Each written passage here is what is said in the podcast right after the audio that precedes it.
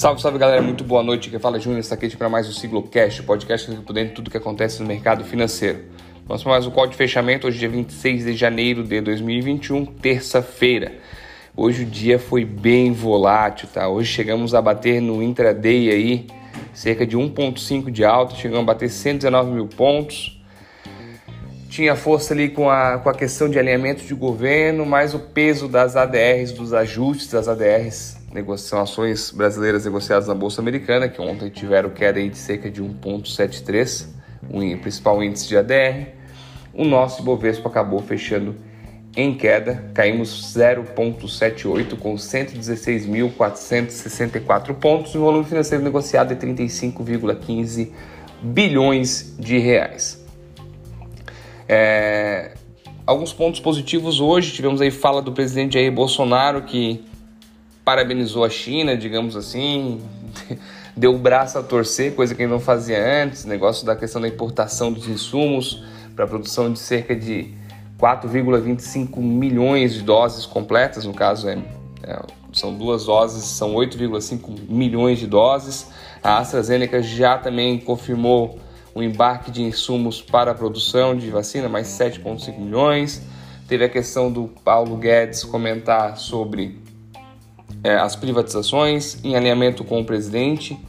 O presidente Jair Bolsonaro também disse que não pretende é, estourar o teto de gastos, se alinhar com o Congresso para privatização, blá, blá.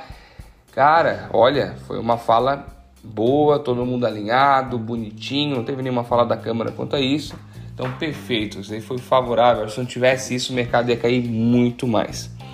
Hoje foi divulgada a ata do Copom também, da reunião da semana passada, quando rolou a reunião da semana passada que ia manter os 2% e tirar o Ford Guidance, o dólar deu uma, deu uma caída, e quando sobe a taxa cai. Hoje, quando saiu a ata mesmo, oficial, puxou o dólar para baixo. Hoje o dólar comercial caiu 3,3% e encerrou o dia cotado a R$ 5,32.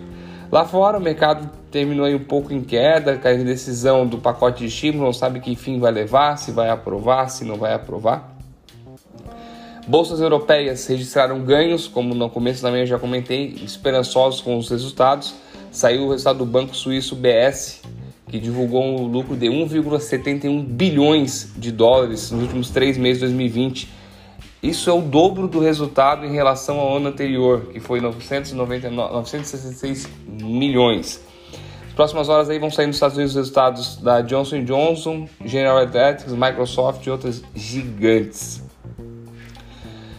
Então ficamos de olho aí para amanhã para a questão dos Estados Unidos, como sempre fala, questão do governo aí, vamos ver a questão das vacinas e aguardamos aí.